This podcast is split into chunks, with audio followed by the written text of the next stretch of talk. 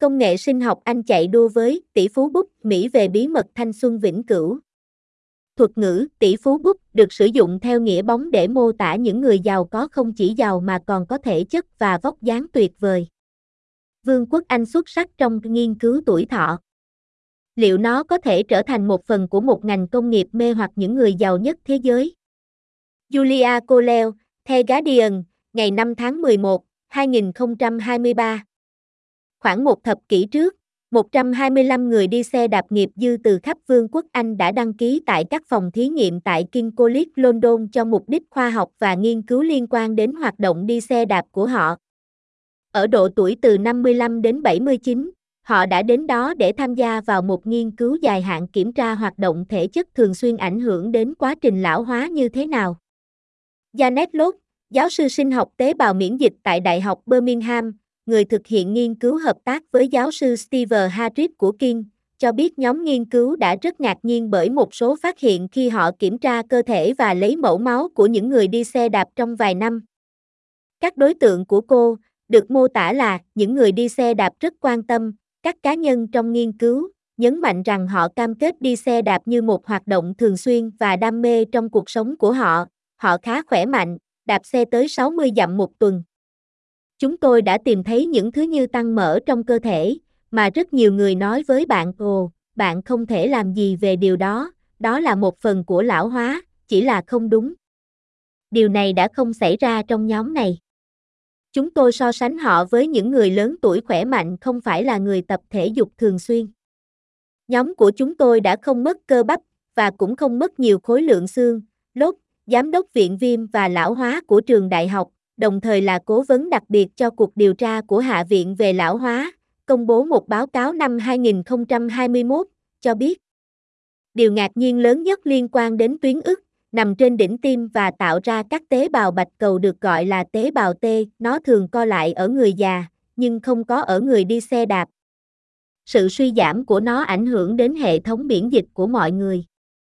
Lốt nói, và đó là lý do tại sao bạn cho thấy ra sự thiếu khả năng giải quyết hoặc đối phó hiệu quả với các bệnh nhiễm trùng mới như COVID và sự phát triển của vaccine. Cô và nhóm của mình đang theo dõi những người đi xe đạp để tìm ra mức độ tập thể dục và cường độ cần thiết để gặt hái những lợi ích sức khỏe. Nghiên cứu này là một trong nhiều dự án được thực hiện tại các trường đại học Anh trong những năm gần đây, khi Vương quốc Anh đóng vai trò hàng đầu trong nghiên cứu lão hóa trên toàn cầu.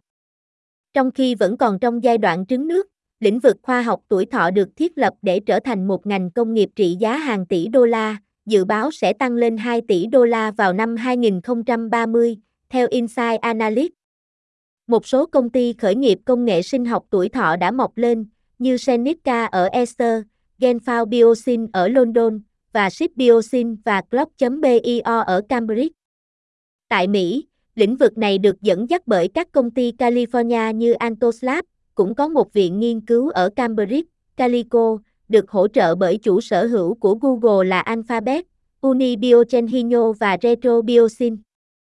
Chúng tôi đạt được mức độ thành công đáng kể so với những gì có thể được mong đợi dựa trên quy mô, nguồn lực hoặc khả năng nhận thức về chất lượng và số lượng sản phẩm khoa học của chúng tôi trong không gian lão hóa. Lorna Hari, giáo sư di truyền học phân tử tại Đại học Esther, người thành lập Sinao Seneca vào năm 2020, cho biết nhưng trong khi chúng ta là một cường quốc khoa học, chúng ta cần phát triển khả năng biến những phát MGNH của mình thành những kết quả hữu hình trong thế giới thực. Điều mà nhiều công ty trong số này đang hướng tới là một công thức giúp chúng ta sống lâu hơn bằng cách đảm bảo các tế bào của chúng ta khỏe mạnh.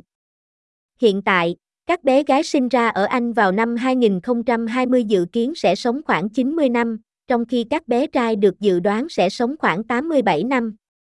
Có khả năng, bạn có thể sống đến 120 tuổi nếu bạn làm tất cả những điều đúng đắn và bạn đủ may mắn để có đúng gen.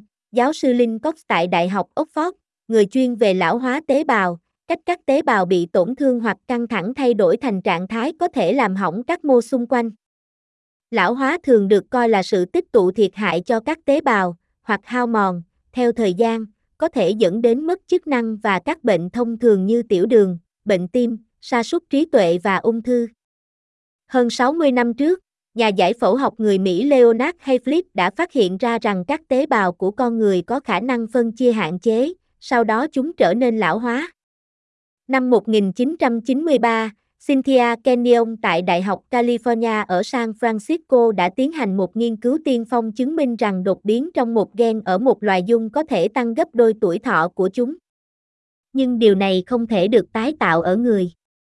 Ngày nay, có nhiều nỗ lực khác nhau trong việc lập trình lại tế bào hoặc các chỉnh sửa khác để ngăn chặn hoặc đảo ngược lão hóa.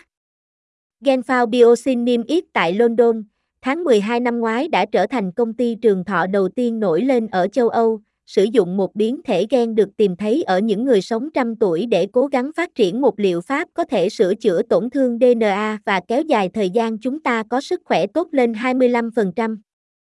Nó dự định thử nghiệm một liệu pháp thử nghiệm trên những người mắc bệnh gan liên quan đến tuổi tác được gọi là NASH trong vòng 18 tháng.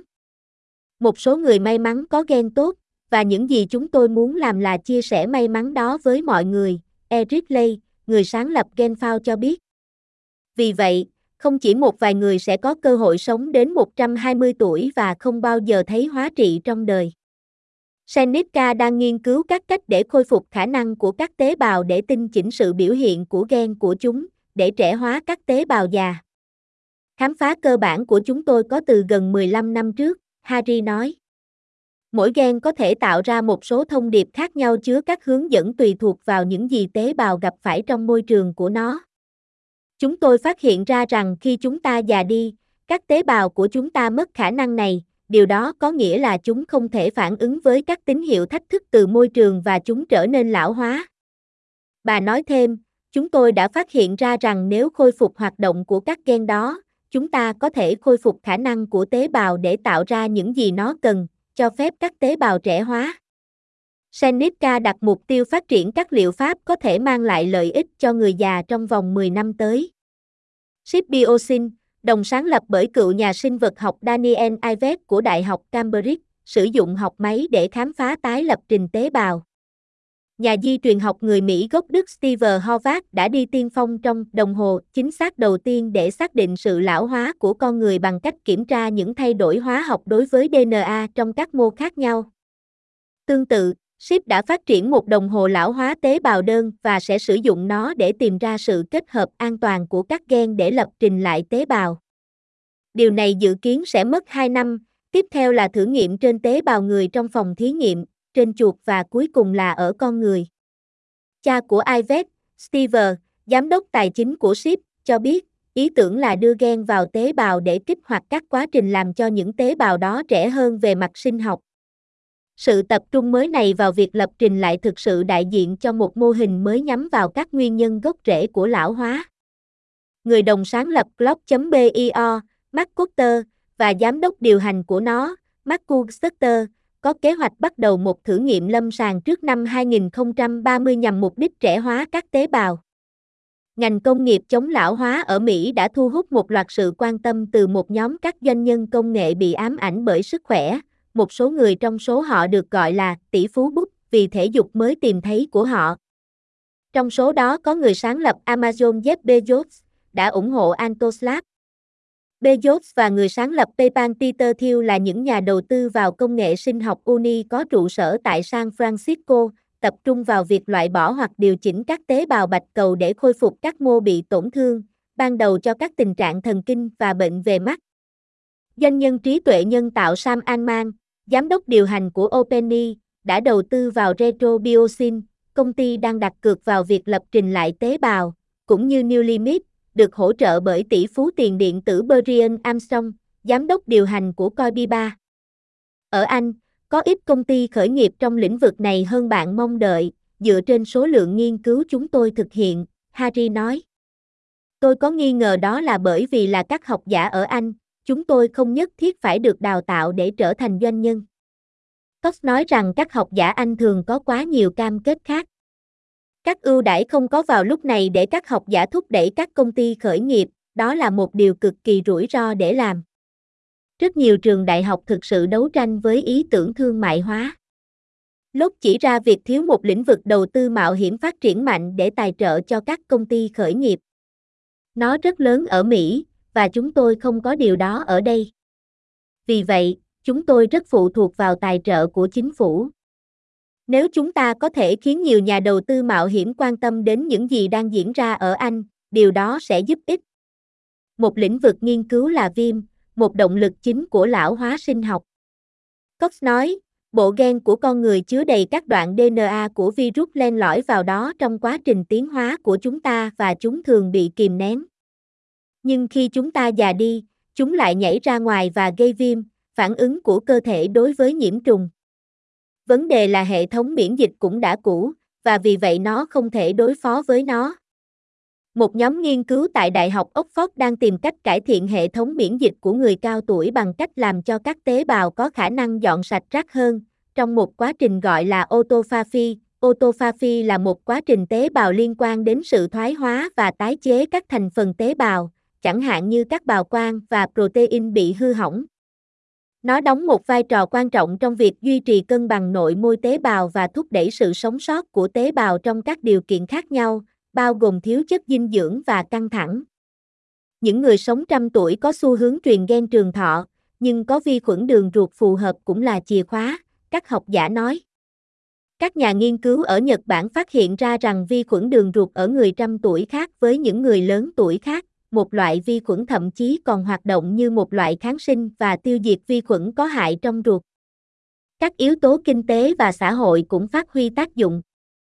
Những người sống thiếu thốn kinh tế xã hội có mức độ lão hóa tế bào cao hơn, họ bị viêm nhiều hơn, Cox nói. Họ tiếp xúc với những thứ như ô nhiễm hoặc chế độ ăn uống kém. Và bạn có thể thấy dấu hiệu phân tử này của chúng lão hóa nhanh hơn. Các nhà nghiên cứu nói về một sự thay đổi mô hình, chuyển sang điều trị các nguyên nhân chung của các bệnh lão hóa hơn là hậu quả của chúng. Điều này sẽ làm giảm áp lực lên NHS và các hệ thống y tế khác. Một số người tự tin rằng Vương quốc Anh có thể là một trong những nhà lãnh đạo trong ngành công nghiệp tuổi thọ. Min Switham, giáo sư thử nghiệm lâm sàng cho người già tại Đại học Newcastle, cho biết, chúng tôi là những nhà lãnh đạo thế giới về nghiên cứu lão hóa trong phòng thí nghiệm ở Anh, chúng tôi cũng là những nhà lãnh đạo thế giới về dịch tễ học lão hóa ở Anh. Điều khó khăn là đảm bảo rằng những gì chúng ta đã học, được đưa vào các thử nghiệm lâm sàng ở người và cuối cùng vào phòng khám cho bệnh nhân. Không ai thực sự làm đủ điều này ở bất kỳ quốc gia nào trên thế giới. Chúng tôi đang cố gắng đảm bảo rằng Vương quốc Anh đi đầu trong việc này.